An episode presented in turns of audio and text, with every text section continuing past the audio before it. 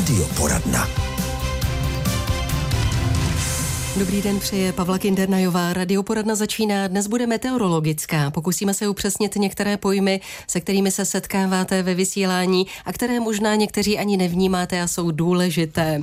Naše pozvání přijala doktorka Stanislava Klígrová, vedoucí oddělení meteorologie a klimatologie Českého hydrometeorologického ústavu v Hradci Králové. Dobré dopoledne. Krásný dobrý den. Kdy byly naposledy v Polaví Bílé Vánoce? Vzpomenete? No, já bych si možná nespomněla, ale na to máme statistiky taky, takže jsem do nich nahlédla, než jsem k vám šla.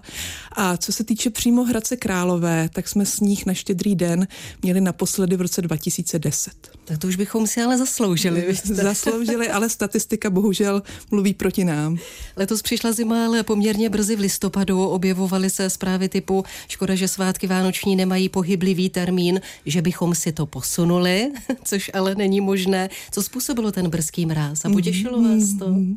Bylo to opravdu zajímavý začátek meteorologické zimy. Už vlastně na konci listopadu jsme i v nižších nadmorských výškách měli sněhovou pokrývku, to už se nám dlouho nestalo a bylo to způsobeno tlakovou níží, která postupovala přes Alpy k severovýchodu velmi pomalu a na té tlakové níži teda byly zaznamenány takové dlouhotrvající sněhové srážky. Mm-hmm. Vás osobně to potěšilo? Ano, potěšilo určitě, ale když jsem potom viděla ty důsledky, co všechno to způsobilo v dopravě a co se týče třeba dodávek elektřiny, tak si myslím, že stačilo. to už je ta druhá stránka, ano. Ale když připomeneme ty základy, tak naše republika je v pásmu, kde se střídá podnebí, souvisí to určitě s otáčením planety, ale proč někdy ta zima přijde dříve a někdy později? Hmm.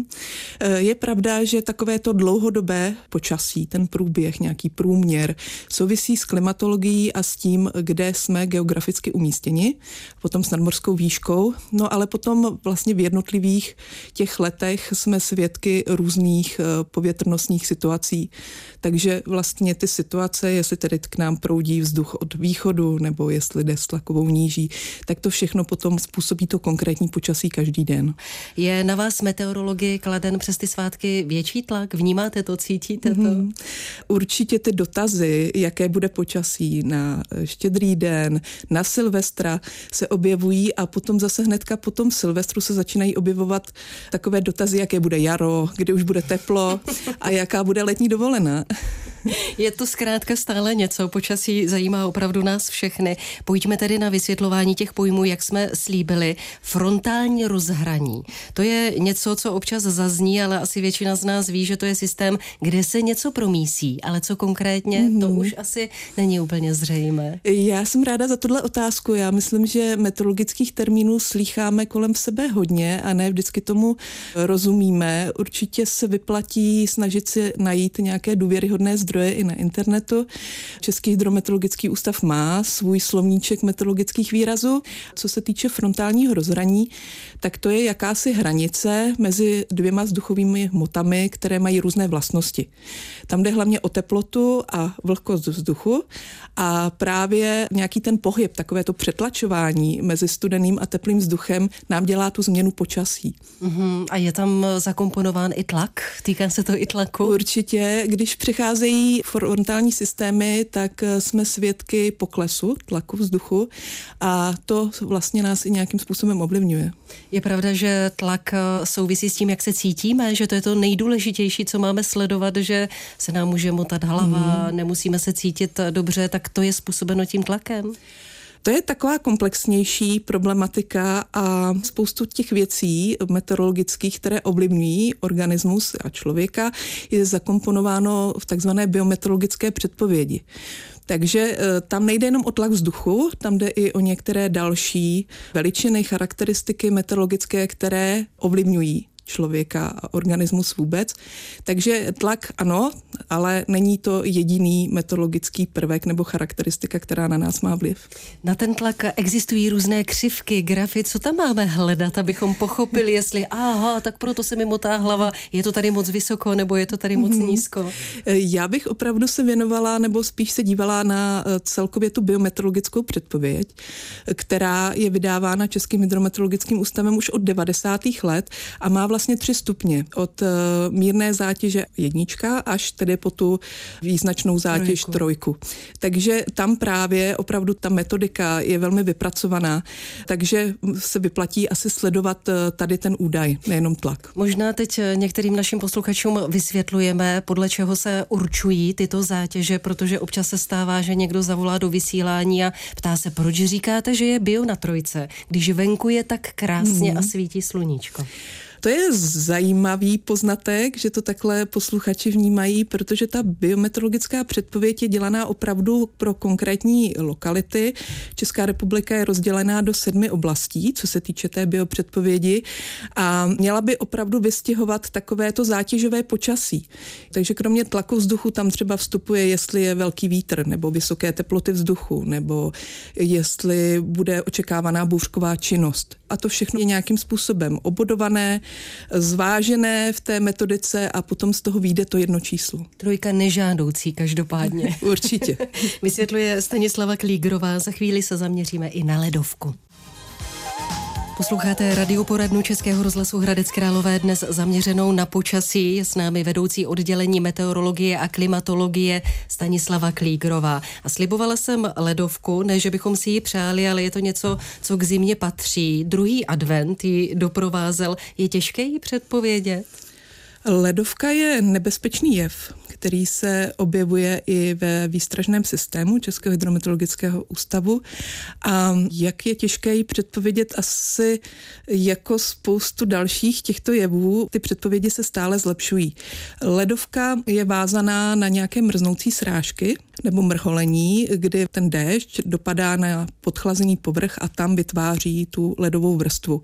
Takže meteorologové musí předpovídat ty podmínky, nějak teplotu vzduchu, teplotu povrchu a když si tohle všechno teda dá dohromady, tak z toho vznikne třeba i předpověď nebezpečné ledovky. Možná je to o něco jednodušší, než předpovědět, od kolika metrů bude sněžit a od kolika pršet. Mm-hmm. Kde bude ten předěl? Mm-hmm. To souvisí s teplotou vzduchu, která je různá v různých nadmořských výškách výškách, takže tam potom je důležité předpovědět dobře, jak bude to rozložení teploty vzduchu s výškou a potom už je to hračka. Nebojujete s tím někde, kde určit tu hranici, kde opravdu se to bude měnit, ty vločky? Eh, kolegové určitě bojují, ale bojují statečně a myslím, že se jim to daří. Námraza, náledí, ledovka, jsou to stejné situace, jen různé pojmy? Mm, nejsou to stejné situace, stejné je to, že potom můžeme uklouznout, ale vlastně jsou to jevy, které vznikají různým způsobem. My už jsme si říkali o ledovce, potom je tam náledí, kdy vlastně zmrzne už nějaká voda, která je na povrchu. Můžeme si představit, že jeden den večer prší a do rána teploty klesnou pod bod mrazu a ta voda, která ležela na vozovce, na chodnících, tak zmrzne. Tak eh, to je náledí. A námraza. Po, a námraza souvisí s mrznoucími mlhami, což je další takový nebezpečný jev, se kterým se můžeme v zimě setkat. A mrznoucí mlhy eh, se sestávají z kapiček deště, které jsou přechlazené, teplota vzduchu je pod bodem mrazu, ale ne moc. A jakmile se potkají s povrchem, tak namrzají. Takže potom pak můžeme vidět eh, takové ty námrazové jevy. A když se k tomu předá silný vítr, tak můžeme vidět i takové zajímavé ty obrazce té námrazy, kdy na jedné straně se vytvoří úplně takové ty jehličky mhm. prodloužené. A to zůstáváme doma, díváme se raději skrze okno. Co říkáte, když eh, sledujete potom eh, některá média, titulky Českou republiku sevřela ledovka, nacházíme se v ledovém sevření. To jsou titulky, které asi tedy k médiím dneska patří, ale meteorologové, klimatologové přece mají radši takové umírněnější vyjadřování. Raději neděsit, ano. Jaké jsou nebezpečné zimní jevy, podle hmm. vašeho názoru? Hmm. V podstatě už ovšem jsme mluvili o těch námrazových, takže ještě bych mohla zmínit eh, sníh, sněhová pokrývka. Určitě se posluchači setkávají v předpovědích s upozorněním třeba na závěje nebo na sněhové jazyky. A to souvisí potom tedy s velkým množstvím sněhu, třeba v krátké době, který napadne. Takže určitě sníh. Mrznoucí mlhy mě ještě napadají, mm-hmm. že to není mm-hmm. nic příjemného, mm-hmm. když je člověk na cestách. Mm-hmm, určitě. Mrznoucí mlhy z toho potom teda jsou ty námrazy a jsme svědky těchto mlh poměrně často, co se týče zimního období. Takže pozor na to, protože opravdu potom na těch površích, třeba na automobilech nebo ale i na vozovce se vytváří ta námraza. Občas slýcháváme také zmínku o vlhkosti vzduchu, která může souviset s pocitovou mhm. teplotou. Mm-hmm. Pocitová teplota to je zajímavá charakteristika říká nám, jak se cítíme. Ne to, co čteme na teploměru, jestli tam máme 25 stupňů nebo 10, ale jak to opravdu vnímáme. Tam potom vstupuje nejenom teplota vzduchu, ale i třeba další meteorologické prvky jako vlhkost vzduchu a vítr. Třeba v zimě, pokud fouká e, silný vítr, tak nám může ochladit pocitově tu teplotu, kterou čteme na teploměry i o 10 stupňů Celzia. Takže na to pozor. A co se týče vlhkosti vzduchu, ta nám zase způsobuje, když jsou hodně vysoké teploty, že to tělo na to hůř reaguje, protože se nemůže dobře zbavovat vlhkosti pocením a je rychleji přeřáté. Mm. Je nějaká ideální předpověď, kdybyste se sama sebe chtěla potěšit? tak jakou předpověď teď řeknete? Já myslím, že předpověď pro meteorologa je ideální, pokud vyjde. to znamená, že my něco předpovíme a opravdu to vyjde, tak to je asi ideální. A za mě, já mám ráda vlastně veškeré počasí, mám ráda to střídání. Šťastná to, že ne? Ale vyhnula bych se extrémům, co se týče mm. v předpovědi, to znamená nějakým opravdu vykřicím, tornádům a takovéto věci. Mm-hmm. Takže nedočkáme se odpovědi 25 stupňů nad nulou, polojasná obloha, bez větří. By to byla nuda, kdyby to bylo pořád stejný. tak teď jste určitě potěšila mnohé. Stanislava Klígrová je dnes u nás. O počasí, meteorologii, klimatologii si dnes povídáme se Stanislavou Klígrovou z Českého hydrometeorologického ústavu. Jste schopna kvůli předpovědi i nespat? No já úplně ty předpovědi nedělám, takže kvůli předpovědím a kolegům, že bych nespala, tak to se nestává. Ale jsou samozřejmě předpovědi, které člověk vnímá hůř. Když se právě jedná o nějaké ty extrémní jevy nebo rozsáhlé bouřky, tak si říkáte, co přijde na tu zahrádku. Je to pro vás fascinující jev, nebo spíše vnímáte tu nebezpečnost, když už jste zmiňovala ty bouřky? Mm, já myslím, že obojí a počasí mě pořád fascinuje jako celek, proto jsem ho vystudovala, ale určitě tam i ten respekt, protože jsme svědky těch různých důsledků těch extrémních eh, jevů, takže respekt je asi na místě. Je jich více, těch bouřek? Mění se to hodně v průběhu uh, let? Já si myslím, že na takovouhle statistiku ještě nemáme úplně dlouhé řady ale fakt je, že máme víc a víc informací od lidí z terénu právě díky té technice, že se něco děje, že něco zaznamenali, že ty kroupy spadly, takže i ta práce toho meteorologa se vlastně mění. Jak to vzniká, tento nebezpečný jev? Bouřková činnost, tak na to my potřebujeme vzduch, který je labilní, to znamená, že se velmi rychle ochlazuje, co se týče výšky a potřebujeme hodně vlhkosti. A když se tohle spojí dohromady, můžete si představit takové to krásné letní horké odpoledne, které nám vyhřeje ten povrch opravdu hodně a ten teplý vzduch se snaží prodrat nahoru, tak eh, nám začne kondenzovat, ty výstupné proudy jsou velmi silné, začíná nám kromě kapiček vznikat i kousky ledu, takže tohle je vlastně takový ten lektvar, taková ta kuchařka pro velkou bouřku. No, jak jste říkala, fascinuje vás to počasí, je to znát, tak o tom hovoříte. Existuje spousta aplikací, kde hmm. se lidé dívají hlavně kvůli sportovním aktivitám nebo zahrádkám. Která je nejpřesnější, kdybychom chtěli sledovat bouřky, tam asi nenajdeme, tornáda také ne, hmm. ale příchod deště a takové ty základy hmm. asi objevíme. Je to tak, že těch aplikací a možností, jak zjistit předpověď počasí, je dneska hrozně moc. Těžké se v tom vyznat, ale je pravda, že asi každý člověk si najde to, co mu vyhovuje. Znám lidi, kterým vyhovuje to, že vidí jeden piktogram, na kterém je sluníčko a mráček a, a teplota vzduchu a jsou jiní, kteří jdou víc do hloubky.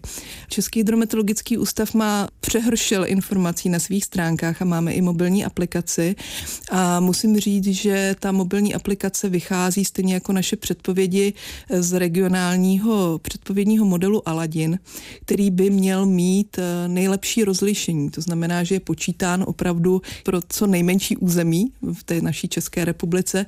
Takže eh, myslím si, že ta přesnost právě díky tady tomu eh, by tam měla být, ale zas na druhou stranu někdy je dobré sledovat i další výsledky modelů. Takže srovnáváte, Srovnává, sledujete víc tak. modelů. No jste vědci. Zmiňovala jsem na začátku, že jste doktorka, doktorka přírodních věd, takže je to asi tak, že se stále musíte učit, hmm. protože nic si nenalhávejme. Hmm. Počasí a fotbalu rozumí v této republice každý. To je určitě pravda a když si tam ještě připočítáte to, to, že teďka ta meteorologie, klimatologie hodně souvisí s technikou, ať už co se týče měření, anebo co se týče vlastně těch eh, velkých počítačů, které zpracovávají ty modely pro předpověď, tak eh, jo, pořád se učíme.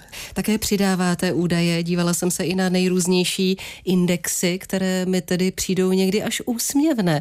Já jsem na to taky narazila, ale opravdu to není nic, čemu by se meteorologové a klimatologové vědecky věnovali věnovali, ale index jde vlastně udělat úplně na všechno. Já jsem viděla i index eh, vlání vlasů nebo něco takového. ale opravdu tomu ne, nerozumíme, Český hydrometeorologický ústav to nedělá a jaké je pozadí, úplně nevím. No ale jsou tam škály 1 až 5, myslím si, že je to velmi jednoduché na rozlišení a lidé to mají rádi. Hmm, určitě to bude kombinace nějakých meteorologických prvků, ale nevím podrobnosti. Kam si myslíte, že se bude dál meteorologie a klimatologie jako takové hmm. ubírat? Hmm. To je zajímavá otázka. Meteorologie a klimatologie potřebuje na to, aby měla čím dál tím přesnější výpočty, čím dál tím lepší výpočetní techniku, což se daří. A i ty modely se vlastně díky tomu zpřesňují, protože ta technika je schopná to spočítat. Ale teďka nám do toho vstupuje velmi zajímavý prvek e, umělá inteligence. Ano. A ten vstupuje právě i do předpovídání počasí, kdy ta umělá inteligence pracuje jinak než e, ty meteorologické a klimatologické modely, ale ty výsledky jsou docela zajímavé. Takže já si myslím, že prostě v příštích měsících, letech to bude i o tom, že meteorologové, klimatologové se s tím budou muset nějak vyrovnat a zjistit, jak by jim to mohlo v práci pomoci. Takže chcete využít, nebojíte se o práci, že byste hmm. mohli být nahrazeni? Eh, já v tom vidím příležitost eh, nějaké spolupráce a vylepšení. Jaké počasí a předpovědi byste si přála do nového roku? Já bych si přála počasí bez těch extrémů. To je jediné, co bych chtěla, aby jsme nějakým způsobem měli takové to naše tady evropské, středoevropské průměrné počasí, kdy se nám střídají roční období, ale žádné extrémy. Přeje Stanislava Klígrová. Děkuji, že jste si našla čas na naše povídání a vše dobré do nového roku. Mějte se hezky. Děkuji za pozvání a šťastný nový rok všem.